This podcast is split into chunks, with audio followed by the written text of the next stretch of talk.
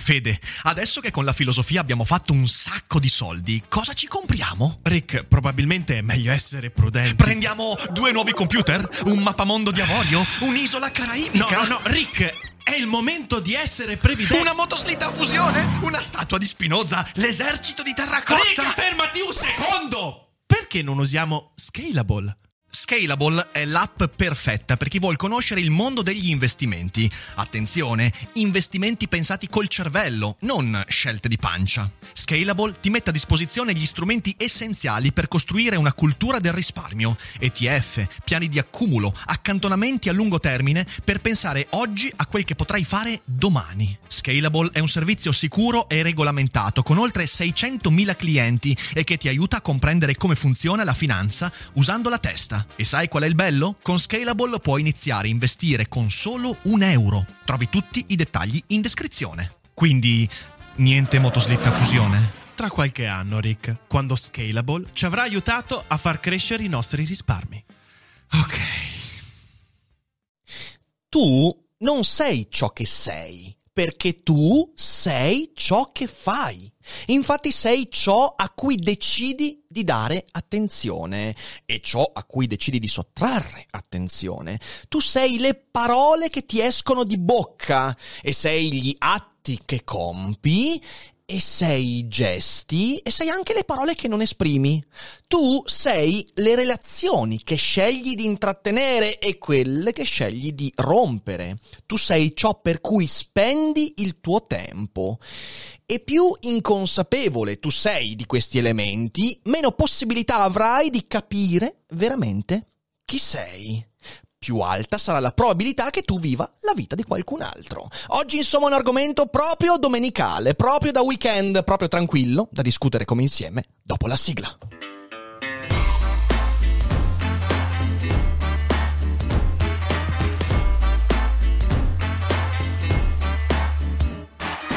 Sei su Daily Cogito, il podcast di Rick Dufer. E chi non lo ascolta è cibo per gli zombie.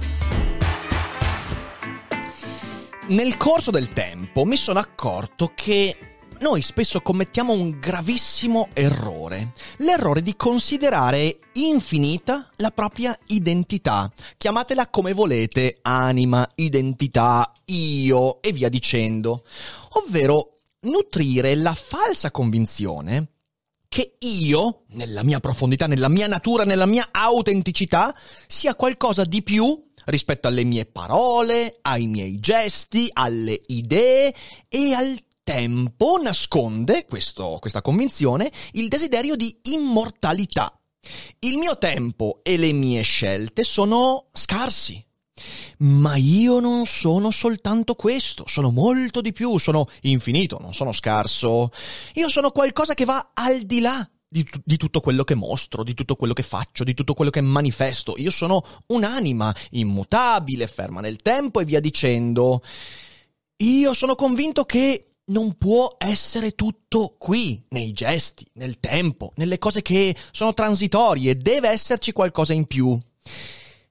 Brutte notizie, in realtà sì, mi dispiace, è tutto lì, ma se pensi che quel tutto lì sia poco, beh, allora ti sbagli veramente e stai indirizzando le tue energie verso una ricerca di qualcosa che non esiste e che anzi rischia di danneggiarti. Ora lo sappiamo bene, molto spesso ne abbiamo discusso su Daily Cogito, il pensiero religioso porta con sé molte conseguenze sociali, politiche, economiche e anche nella vita quotidiana. Una di queste convinzioni è il pensare che la mia esistenza non si riassuma in ciò che manifesto nel corso della vita, quindi nei miei gesti, nelle mie parole, nelle mie idee e via dicendo. Ogni cosa io faccio o dico rimanda sempre a qualcosa di altro, di più alto, di eterno, di infinito e via dicendo.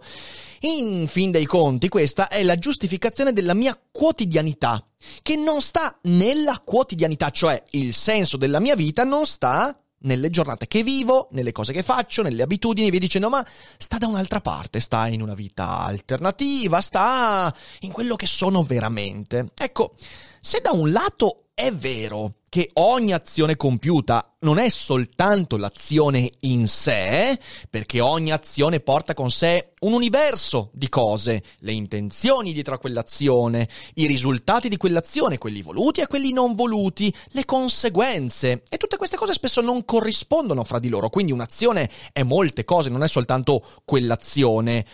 Ma dall'altra parte, questo non vuol dire che la mia azione rimandi a una dimensione eterea. Perché dovrebbe essere così? Quell'azione è molte cose che però si esauriscono in quelle cose molto materiali. E lo stesso vale per me. Certo, pensare che io non mi riassumo nelle mie manifestazioni materiali è confortante ed è anche facile. Eh sì, è confortante perché mi convince che i risultati e gli effetti del mio agire non siano tutto. Io sono più di così. Soprattutto quando le cose non vanno bene, io sono più delle cose che sono andate male.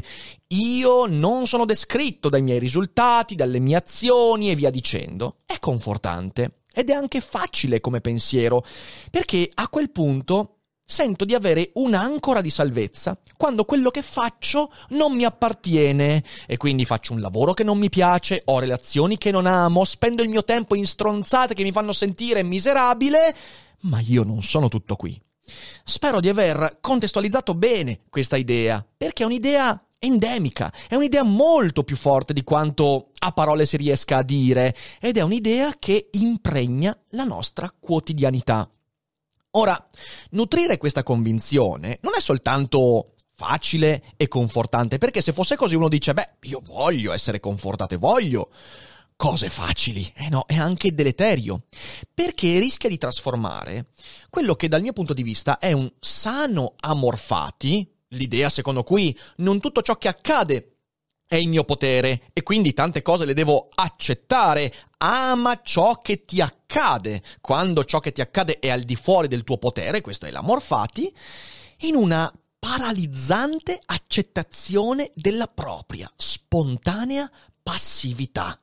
Ovvero, ciò che faccio non ha importanza perché il senso sta da un'altra parte. E questa cosa qua è deleteria.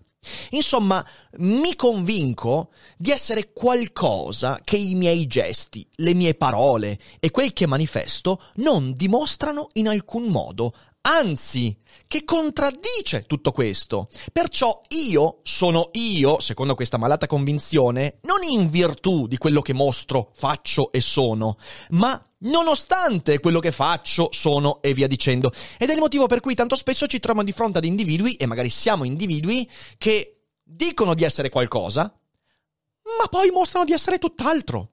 Questa ipocrisia non è spesso ipocrisia, o meglio, non è un atto deliberato di ipocrisia, ma è la spaccatura che alla radice ha la convinzione che la mia anima, la mia natura, la mia identità siano qualcosa di immutabile, intoccato da ciò che faccio, dico, sostengo, mostro. E questa cosa è una delle radici del male di vivere contemporaneo e non solo, eh, esiste da molto prima del mondo contemporaneo. Attenzione, questo discorso non è un discorso nichilistico che dice ah no, ma in realtà siamo soltanto carne e polpette. No, cioè, questo discorso esula dal fatto che tu possegga o meno un'anima. Io qui non sto mettendo in discussione che tu abbia un'anima, ovvero che abbia qualcosa di molto più grande rispetto ai tuoi gesti e via dicendo tu puoi avere o credere di avere eh, una parte immortale, una parte eterna, quello che ti pare, non è quello il mio punto fondamentale. Puoi considerarti tranquillamente come due cose che ti compongono, una res cogitans e una res extensa, un'anima e un corpo, una mente e una carne, a me questo non interessa, ma, ma, ma, non puoi permetterti di pensare che la tua anima sia indipendente da quello che fai. Questo è schizofrenia portata all'ontologia. Non può essere così. Di questo, peraltro, scusatemi se faccio un po' il pignolo storicamente, ma di questo erano consapevoli i religiosi, i calvinisti per esempio, perché quando i calvinisti nel corso dell'ultimo millennio cominciano a dire eh, sì, bello il cristianesimo, ma eh, fondamentalmente vanno a dire che la tua salvezza ha a che fare con il successo che hai nelle cose materiali, cioè quello che fai non è che sia soltanto collegato rispetto a quello che sei, ma addirittura è un segnale della tua predestinazione. Cioè, se hai successo nella vita, se quello che fai ha successo e va bene, significa che Dio ha posto per te un luogo beato oltre il mondo materiale e via dicendo. Ora, io non è che sia proprio un grande fan di questa idea di predestinazione, ma questo per dire che il cristianesimo di questo aspetto ne parla da sempre. Persino Martin Lutero. Lutero crea il casino che crea mezzo millennio fa, proprio perché si ribella all'idea che quello che fai sia in completo disaccordo, indipendente rispetto a quello che senti di essere, la tua anima. No, le tue azioni giustificano quello che poi senti di essere e quello che tu hai al tuo interno, chiamalo anima, sostrato, cogito, quello che ti pare, è direttamente collegato a quello che fai. E se tu le consideri come indipendenti, beh, forse quello è il vero peccato originale. Ora, che tu possegga o meno un'anima, non puoi permetterti di considerarla eterna e immutabile solo perché questo ti aiuta a sopportare di aver passato 16 ore della giornata a guardare i gameplay di Ciccio Gamer. Perché guardami negli occhi, io lo so che è così. So che in realtà noi spesso pensiamo alla nostra anima immortale, immutabile, pura e intoccabile solo perché abbiamo fatto delle cose che non vogliamo che vadano a rovinare anche la nostra vita eterna. E diventiamo miserabili nella vita materiale e un nomino nella, nella testa ci dice, beh ma facciamo che questa roba che abbiamo fatto oggi non la facciamo sconfinare anche nella vita eterna, perché sennò che casino! Una vita eterna di Ciccio Gamer è un incubo che Elsa Fornero sicuramente vorrebbe assolutamente cancellare dal proprio mappamondo mentale. E credo che tutti noi, forse, mentre spendiamo tempo a fare cose che non ci appartengono, nutriamo la falsa speranza che quella cosa non abbia impatto in quello che siamo effettivamente, nella nostra identità. Ma che ti piaccia o meno, in quelle 16 ore di Ciccio Gamer sei diventato in parte quello che hai fatto. E questo è un pensiero scomodo. È scomodo, è scomodo perché ti chiede di essere sempre consapevole di quello che fai, perché quello che fai ha un impatto anche sull'anima più immortale che tu possa essere convinto di avere nel fondo della tua ghiandola pineale. ti piace questa idea? No, non ti piace. Non piace neanche a me perché è un'idea che richiede una grande fatica. È un tema però che mi sta particolarmente a cuore perché nel marasma di oggi le occasioni per farsi trasformare da quel che ci raggiunge sono infinite. Il problema è che le risorse che ci compongono, perché tu sei risorse materiali e anche spirituali, le risorse che ci compongono sono finite. Siamo di fronte a un malti- maltusianesimo comportamentale e psicologico. Tu sei un cumulo di risorse finite e il bombardamento mediatico che richiede le tue attenzioni è infinito e prima o poi chi ne paga le conseguenze? La tua anima, qualsiasi cosa essa sia. Tu sei in effetti finito, ma non nel senso che sei finito, non ti sto augurando di essere finito, sei finito, sei limitato, sei limitato nell'acqua che ti compone, nelle cellule del tuo corpo, nel potassio che hai dentro, nel sangue che ti scorre nelle vene, ma sei limitato anche nella tua capacità di dare attenzione alle cose, sei limitato nelle parole che puoi dire, lo so, a volte non sembra, soprattutto quando uno ascolta Daily Cogito, uno pensa che Rick Dufer ha parole a non finire, ma in realtà anche le parole sono finite e ne paghiamo le conseguenze. Sei finito nelle tue energie, sei finito nelle idee e anche e soprattutto nel tempo che hai a disposizione. Sei una risorsa scarsa, ma non scarsa moralmente, tanti di noi sono scarsi anche moralmente, ma scarso nel senso che a un certo punto finisci e la tua anima, se ne hai una, e ripeto, sto usando la parola anima con, una, con, un largo spettro di possibilità di significato, quindi non venite a dirmi, ma no, Rick, non si parla di anima. La tua anima, questa cosa, l'identità, l'io e via dicendo, se ne hai una, non è esente da tutto ciò, che ti piaccia o meno. Ora, vedete, quando parlo di anima parlo anche di identità, cioè parlo di quella cosa che al netto delle mie esperienze dovrebbe essere più o meno duratura, cioè io cambio lavoro, cambio relazioni, però più o meno sono sempre questa cosa qua, nonostante negli ultimi 15 anni io sia passato per tanti lavori, per tante esperienze, per tante relazioni e per un sacco di cazzate, però quando ripenso al me stesso di 15 anni fa, ho questa idea che forse anche pregiudiziale, che io sia ancora quella cosa lì, che ci sia una continuità che unisce il me stesso di oggi a quello di 15 anni fa. Ecco, che cos'è da questo punto di vista l'identità? E possiamo anche chiamarla anima. Secondo me l'identità si posa su quattro parametri. Il primo, l'anima, l'identità è prodotta da ciò che scelgo di fare, di dire, di esprimere, di manifestare, ciò che mostro di me stesso. In secondo luogo, l'anima, l'identità, è prodotta da ciò che desidero diventare, cioè il mio progetto di vita, che è una cosa importante. Ne abbiamo discusso varie volte durante questa stagione. C'è un terzo punto. La mia identità è formata anche da ciò a cui dedico attenzione e tempo. Le relazioni, il lavoro, gli hobby, le serie tv, i podcast e via dicendo, tutto ciò che attrae la mia attenzione e a cui decido di dare la mia attenzione. E poi c'è un quarto punto, ciò che mi accade, perché una buonissima parte dei casi in cui io vengo formato sono elementi che mi accadono e che non ho deciso che accadano.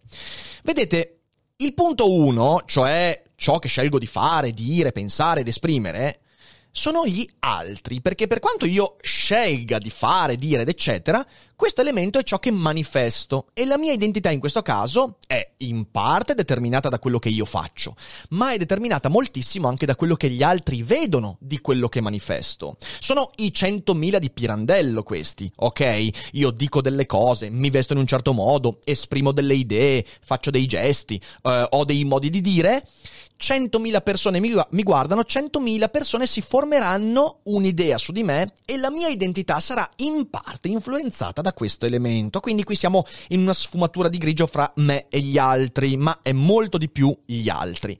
Una cosa che invece è proprio mia è il punto 2. Sono io che scelgo cosa voglio diventare, il mio progetto di vita.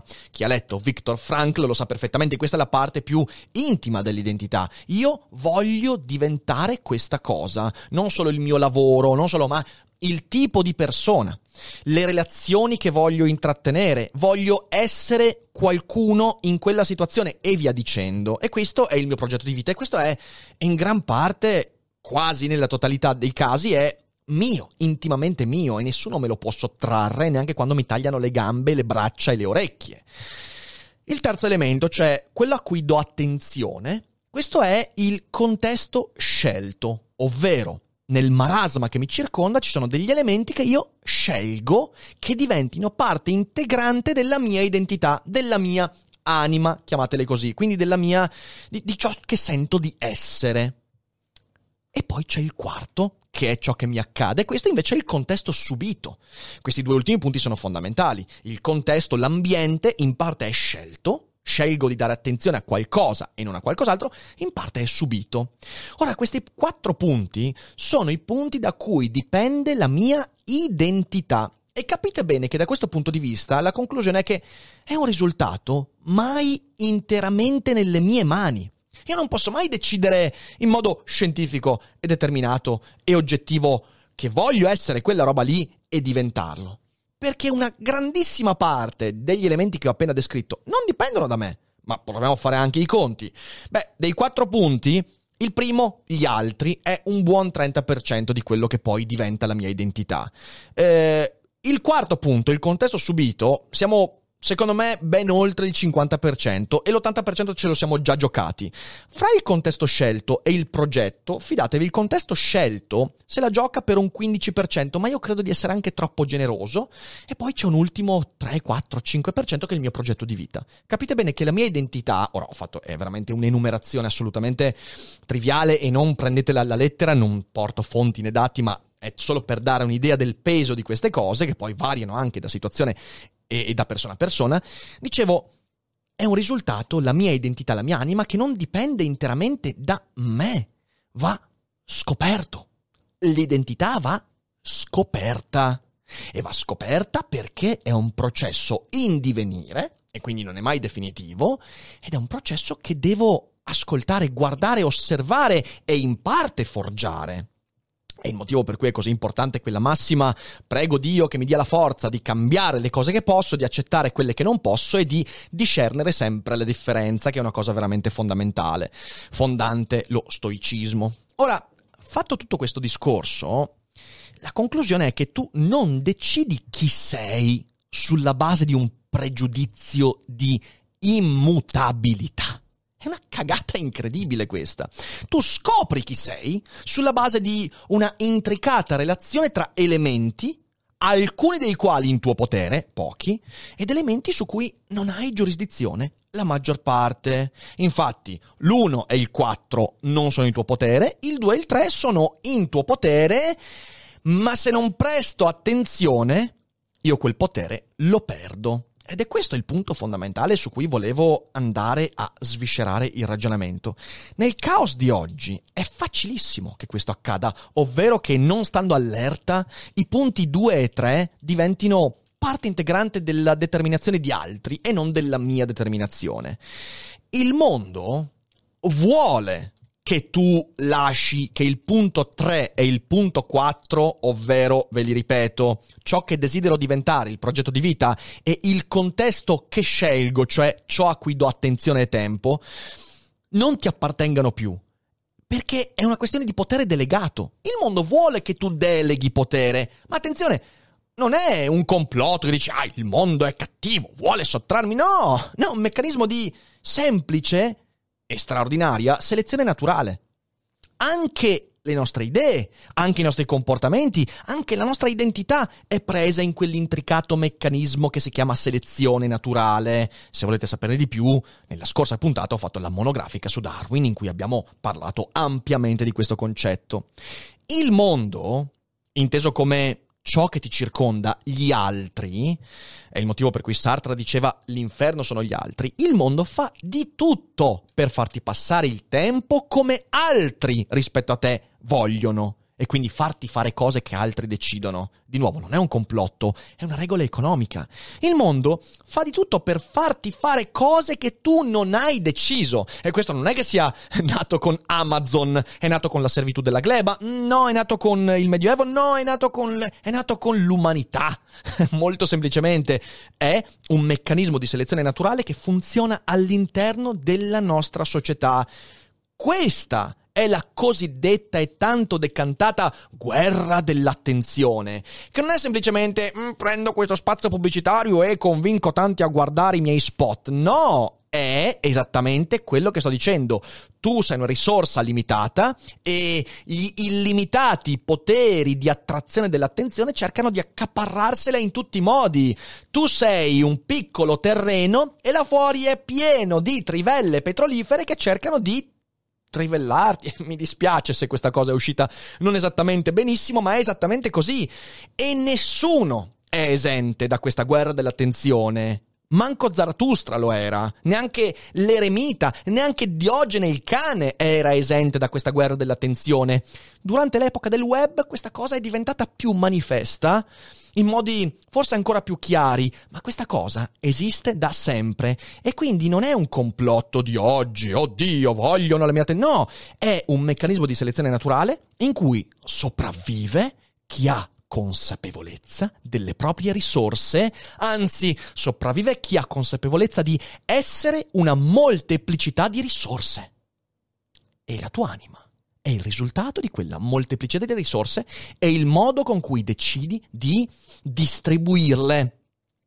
Tu alla fine dei conti soccombi in questa guerra dell'attenzione ogni volta che volevi guardare qualcosa su YouTube, tipo, non so, un video di chimica, un video per, che ti aiutasse a scuola, e finisci per tre ore a guardare i correlati. Perché? Perché in realtà Cazzo, c'è quel video con un gattino che ruzzola dalle scale per tre ore, ma me lo guarda, dura, dura, dura 20 minuti, me lo guardo. E poi dopo quello c'è ovviamente eh, il tizio al parco che va a strappare i parrucchini ai vecchi e quindi li pre- piglia per il culo e via dicendo. E poi dico, torno al video, ma no, ma poi c'è quest'altro.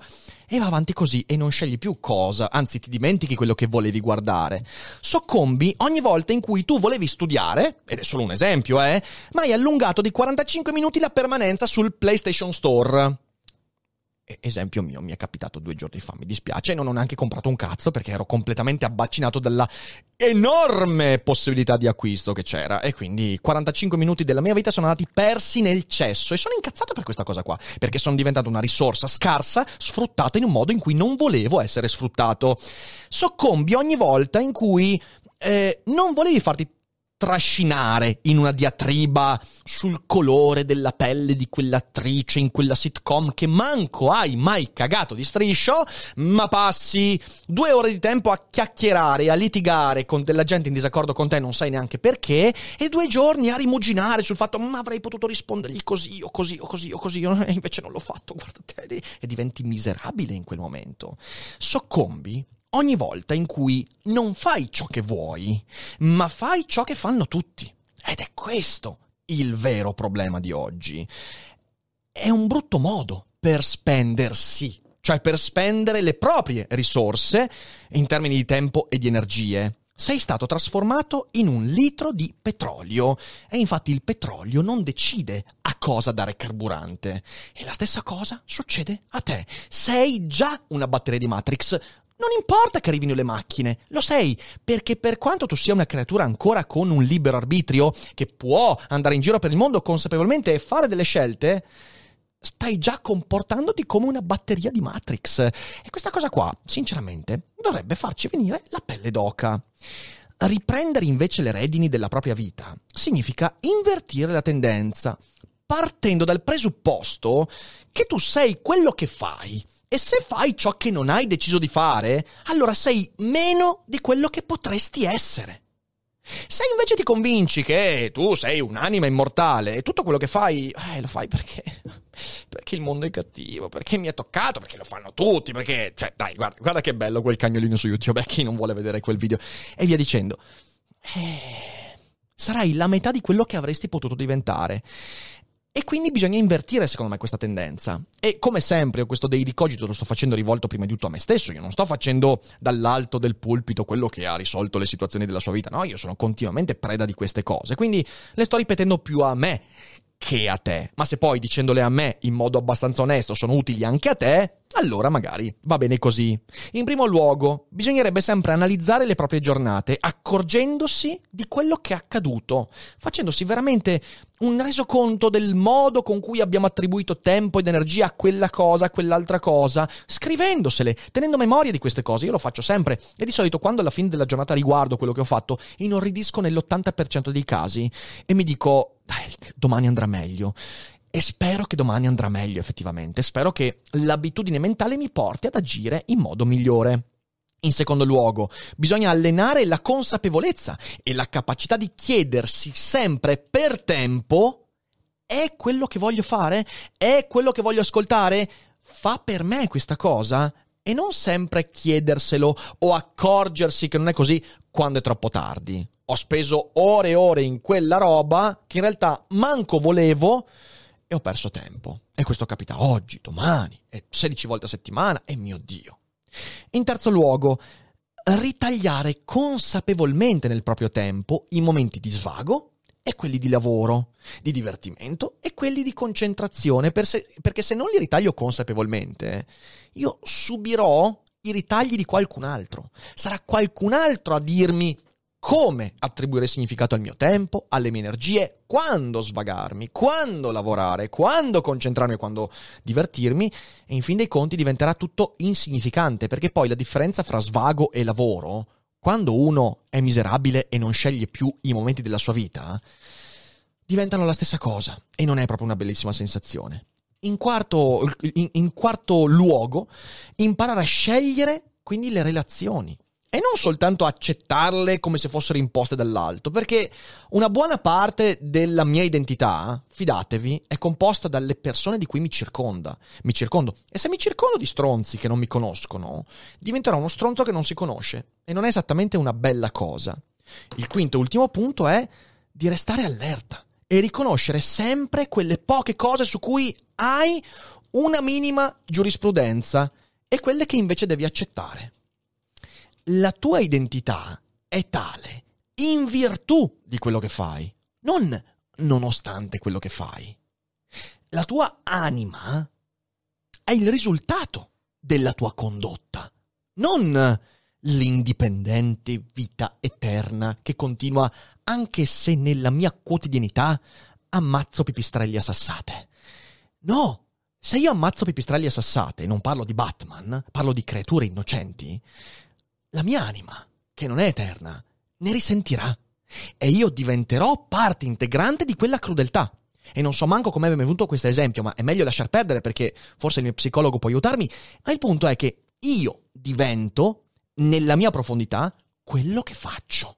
E se non voglio accettare questo fatto, fidati, diventerò qualcosa che non volevo diventare. Di solito non esattamente una cosa bella da guardare.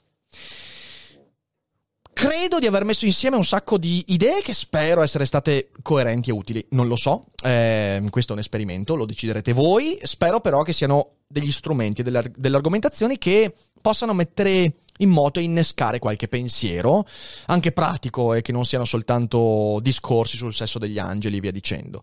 Eh, spero quindi di essere stato utile come sempre e io vi ringrazio per essere stati qua con me. Mi raccomando, se Daily Cogito vi piace, se quello che facciamo qui ogni giorno con due live al giorno, un sacco di contenuti vi piace, beh, potete sostenerci in tanti modi per tenere in piedi questa baracca e questi burattini. Potete abbonarvi a Twitch ed è molto importante farlo. Avete anche dei vantaggi, la chat di Discord, quindi ogni tanto apriamo la chat vocale e chiacchieriamo. Potete entrare nella community di Patreon con tanti servigi in cambio, insomma, dateci un'occhiata, i link in descrizione, oppure c'è anche il nostro negozio eh, dove trovate magliette, tazze, felpe cover per cellulare, borse, di tutto, con i loghi fatti da Ari, tutti originali. Quindi dateci un'occhiata, mi raccomando. E direi che questo è tutto. E io vi ringrazio per essere stati qua con me fino in fondo. Mi raccomando, voi riflettete su quanto abbiamo detto e noi ci rivediamo con le prossime puntate. Non dimenticate che non è tutto noia ciò che pensa.